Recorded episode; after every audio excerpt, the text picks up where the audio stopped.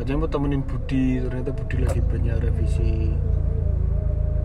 Ya, ini akhir-akhir ini Budi yang lagi ngehibur kayak tidur di kosnya Riki gitu loh. Hmm. sama Gepeng juga. Mungkin gitu ya, kalau belum punya anak mungkin gitu ya.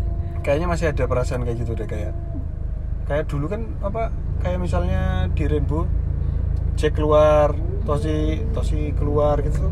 Kayak